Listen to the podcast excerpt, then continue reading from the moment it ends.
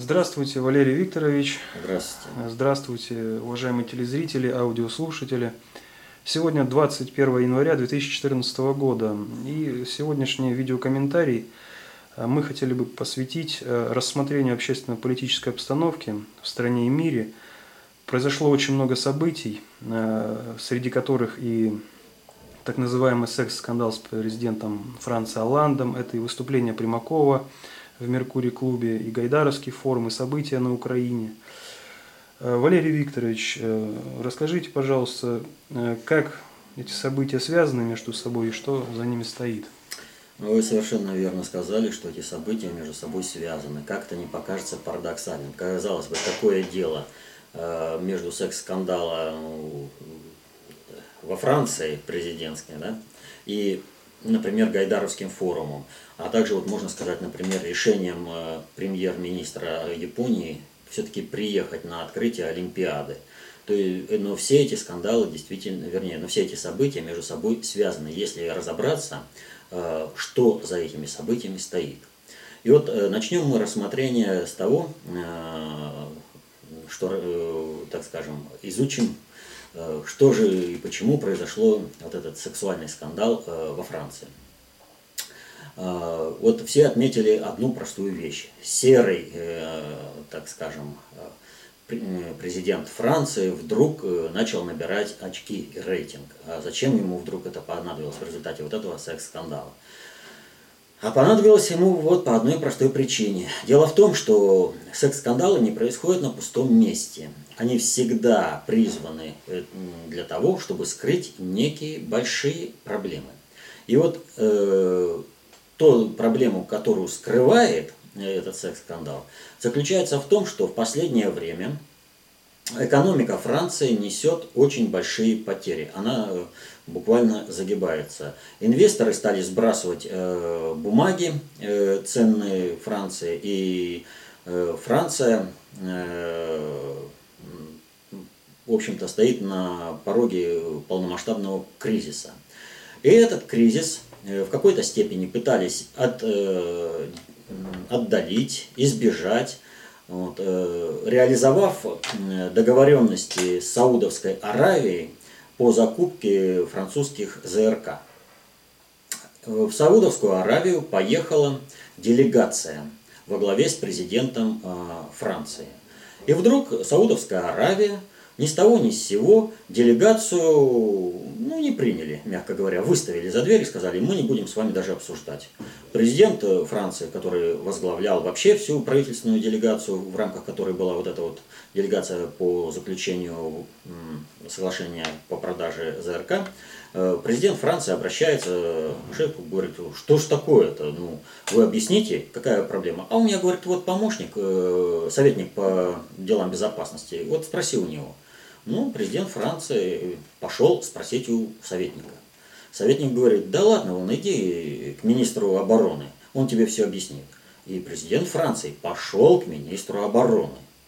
Министр обороны говорит ему, «Э, вон, знаешь, у меня заместитель, он тебе все объяснит, иди к нему. Президент Франции, его послали, и он пошел. Э, подходит он к заместителю министра, он говорит, а вон у меня помощник, он тебе все объяснит.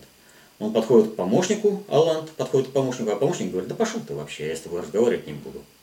То есть, смотрите, президента Франции публично унизили, его посылали, и он шел. Вот как должен действовать нормальный государственный человек? Он задает вопрос руководителю государства. Если руководитель государства говорит, а вот иди и спросить, то нет, извините, мой уровень такой, а уровень, который вы посылаете, совершенно другой. Так что давайте-ка, ребятки, разбираться на нашем уровне. А если есть какие-то проблемы, то вот пусть они и разбираются на том уровне. Но тем не менее вы по проблеме, которая возникла, вы же просто выгнали делегацию, вот, э, должны сказать. То есть произошло публичное унижение президента Франции. И если бы эти события стали известны во Франции, то э, рейтингу Оланда пришел бы полный конец. И вот, чтобы скрыть вот этот провал, тут же запустили секс-скандал, который, наоборот, стал помогать набирать очки Оланду. Но это, так скажем, э, первый э, уровень вот этого секс-скандала. Но ведь нужно же задать вопрос, а почему это вдруг Саудовская Аравия, которая всегда ориентировалась на Соединенные Штаты, которая никогда не обладала государственным суверенитетом, поскольку находится под пятой у э, британской короны до сих пор, все эти саудовские шейхи, они э, всегда все делают с оглядкой на Лондон, вдруг ни с того ни с сего э, прогнали э, и унизили Оланда. Значит, должен быть какой-то интерес. Но какой интерес Соединенным Штатам унижать э, Францию, которая э, по первому же мановению руки из Вашингтона бросается выполнять э, решение э, Вашингтона и не считается ни с чем. Надо участвовать в Ливийской войне, участвует, надо участвовать в какой-то другой операции, участвует.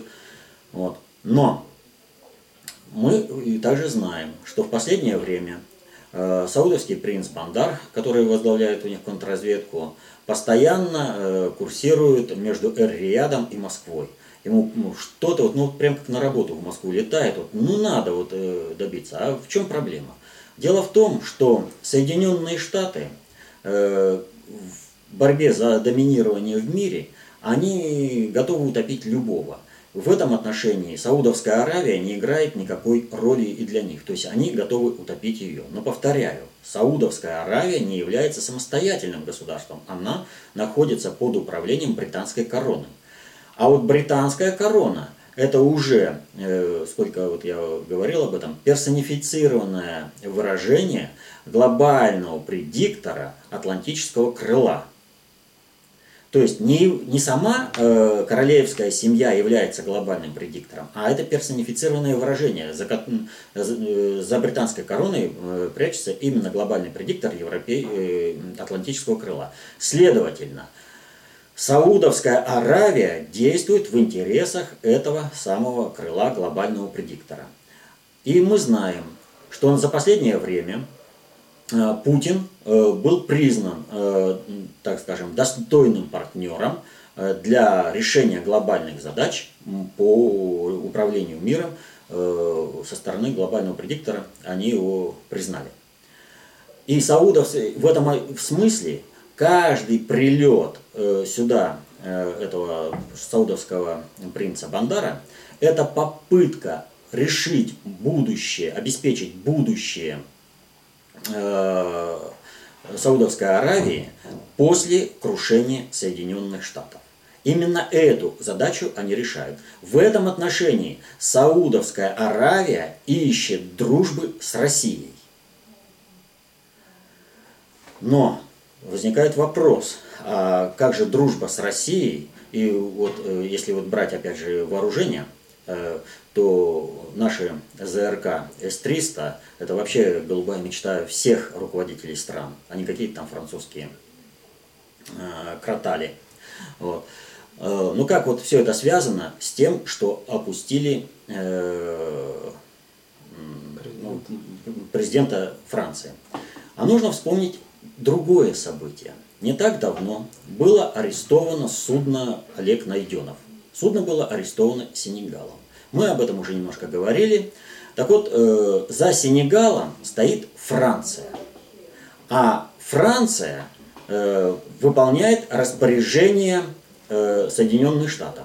Олег Найденов, корабль, был арестован, задержан в водах Гвинею-Бисау, уведен, ну, в общем, фактически акт государственного пиратства, уведен в Сенегал, и сколько он там находится, ему до сих пор не выставили никаких претензий по поводу того, что происходит. Это означает, что Олег Найденов фактически стал э, как бы первой картой, вот, э, первой фигурой большой шахматной партии, которую стали разыгрывать. И на Олеге Найденове э, России э, стали, кто-то предъявляет какие-то требования. Какие требования? Естественно, они не, не попадают в средства массовой информации. А мы можем судить только лишь о том, что э, с позиции той информации, которая попадает в средства массовой информации, которая является открытой и доступной. Так вот, мы видим, что в данной ситуации э, Франция выполнила акт давления на Россию руками Сенегала. И Россия ответила через Саудовскую Аравию, публично унизив Францию, показав тем самым, что будет с тем руководителем, с той страной, которая бросает вызов России и начинает играть не по правилам. Раз вы играете не по правилам, ну будьте готовы к асимметричному удару. И по Франции за корабль Олег Найденов тут же э, был нанесен удар.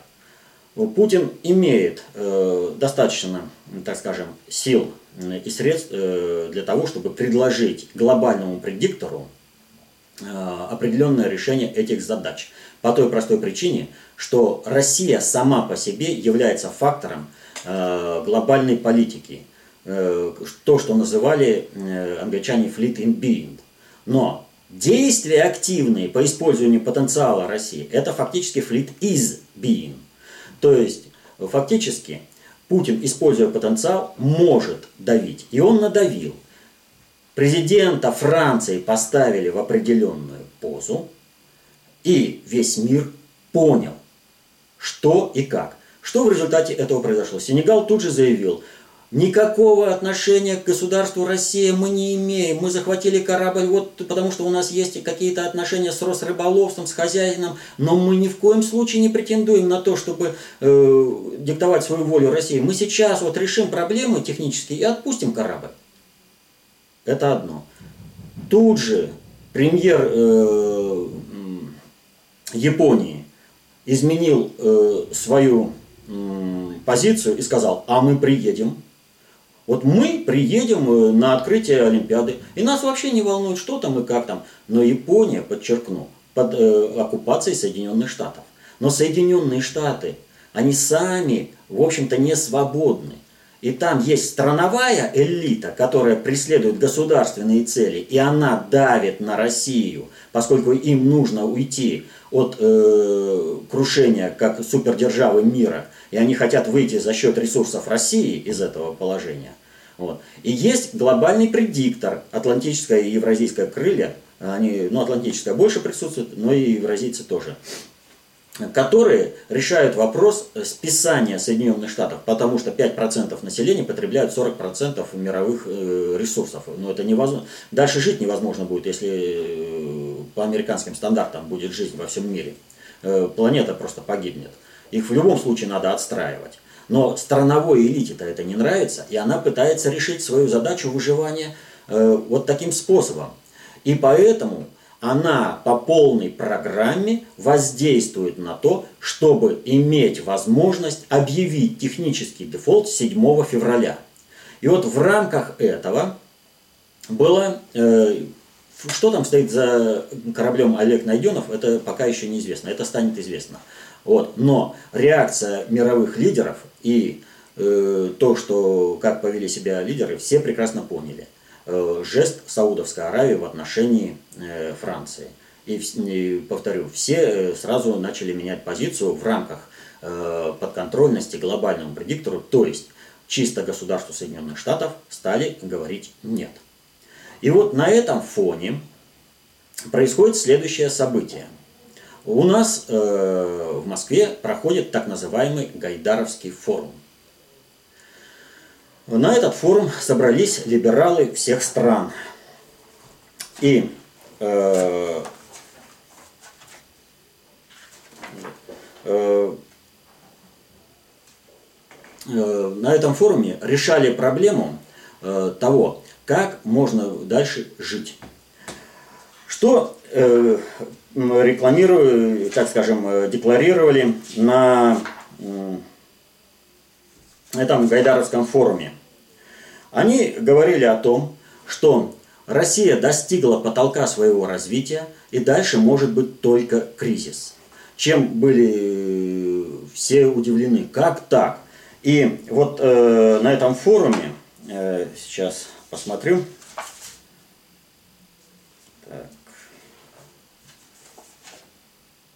Ага, вот.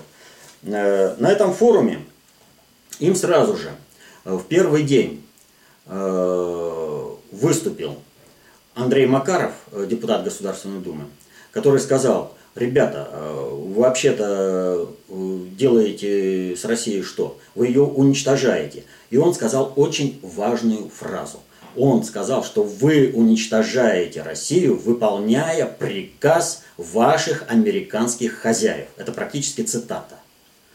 Э, для того, чтобы прекратить э, трансляцию выступления Макарова, э, Вести 24 или как она там? Россия. Россия 24, да? Вот, она прервала, вставила какой-то совершенно несущественный новостной блок, но только для того, чтобы э, прекратить это выступление, чтобы он больше не показывал суть деятельности вот, э, правительства России.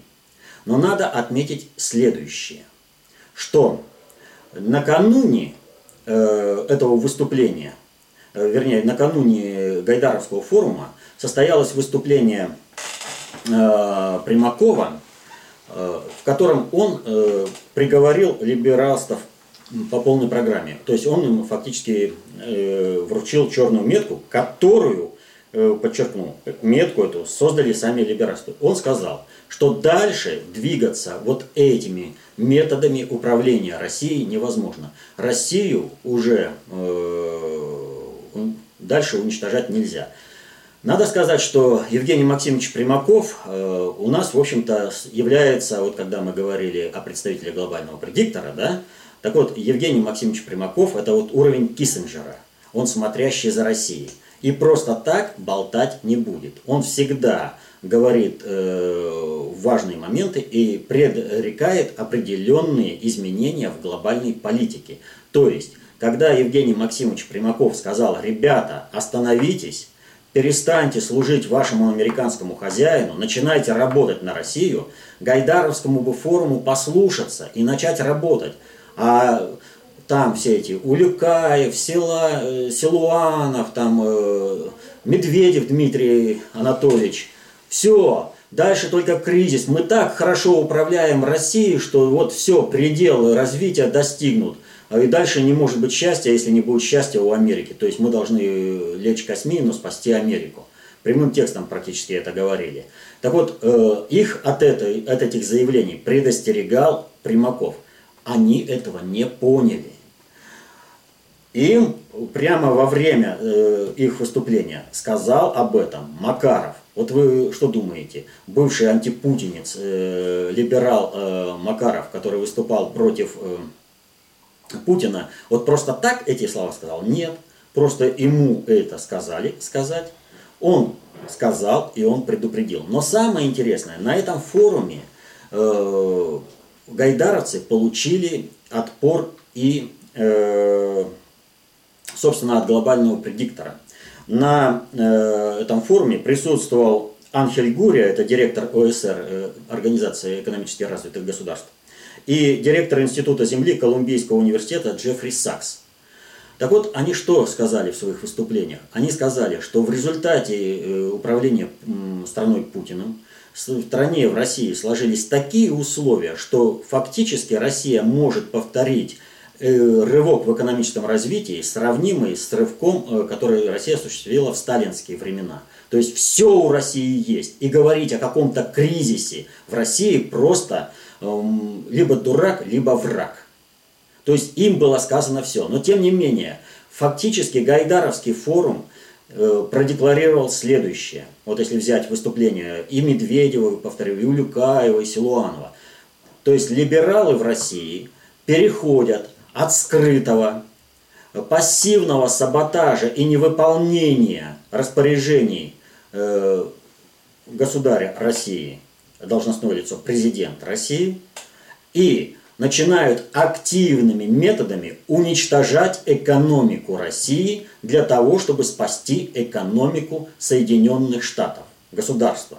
То есть они объявили России войну прямым текстом несмотря на то, что их об этом предупреждали, это не делать этого.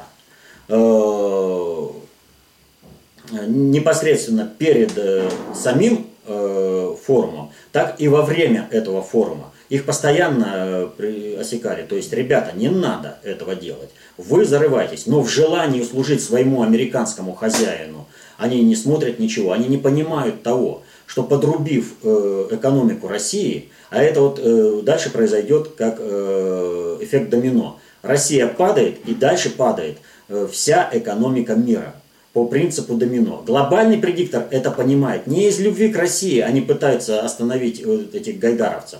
Не отнюдь. Они понимают, что произойдет с миром, если рухнет Россия. А э, эти гайдарыши, которые собрались на форум, они думают, что они, если услужат Соединенным Штатам, то им какую-нибудь косточку кинут, сладкую, и, может быть, их не прирежут э, во имя американских интересов когда-нибудь хозяин. На самом деле э, прирежут и еще как. Хозяин их будет уничтожать в любом случае. И они прекрасно знают, что когда надо, они средства конфискуют, когда надо, они в тюрьму посадят, а когда надо, он и как Каддафи судьба или Саддама Хусейна. То есть без разницы. Но люди холопского звания сущие псы иногда. Чем тяжелее наказание, тем им милее господа. Поэтому все эти гайдарыши и служат американцам, э, точнее не американцам, а американской страновой элите, э, для того уничтожают Россию, э, потому что чем тяжелее наказание со стороны Соединенных Штатов, государства, тем им милее э, эти самые Соединенные Штаты. Так вот, э, на это произошел ответ. Путин объявил о том, что теперь он берет управление страной в свои руки. Теперь каждые две недели будет совещание с правительством.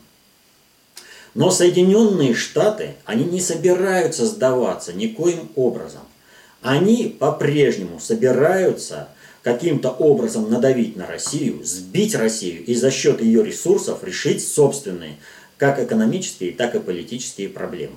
Самой главной, самой такой большой возможностью является надавить на Россию со стороны Украины, развязав гражданскую войну на Украине и перебросив ее на территорию России. И поэтому э, вот у них не было у, у всей этой, у всех этих майданутых совершенно никакого повода э, для того, чтобы выступить против э, власти.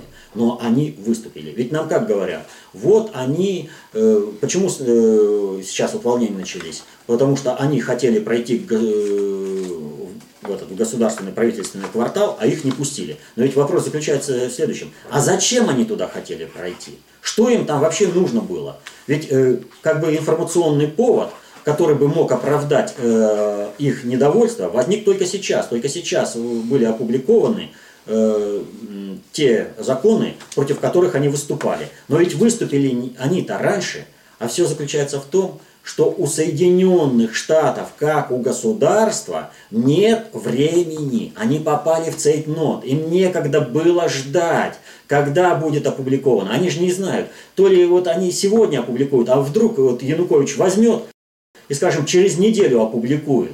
А положение Соединенных Штатов ухудшается с каждым днем. 7 февраля не за горами. Раскачивать ситуацию нужно сейчас. И они э, начали ее раскачивать. Поэтому они бросили в бой Э, все подготовленные для этого силы.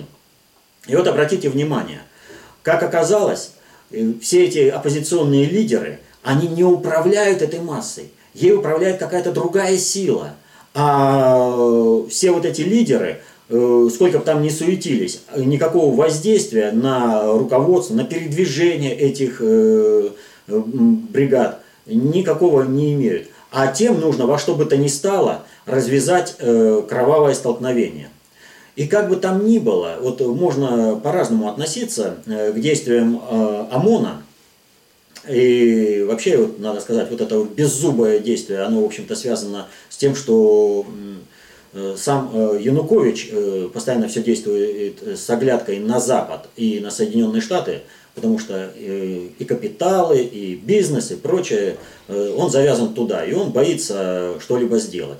Вот, поэтому нет активной позиции. За, да не то, что за десятую, за тысячную долю того, что сделали майданутые в Киеве, и во Франции, и в Германии, и в Соединенных Штатах, от этой бы толпы уже давно ничего не осталось.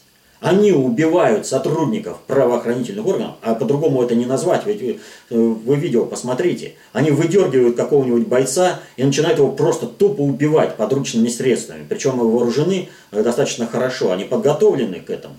Ведь коктейли Молотова заготовлены. Ведь эти палки э, с металлическими наконечниками заготовлены. Это вот факей. А? Газовые баллоны. А, газовые баллончики, причем с интересным каким-то газом, вот, э, нервно-паралитическим, тоже заготовлены.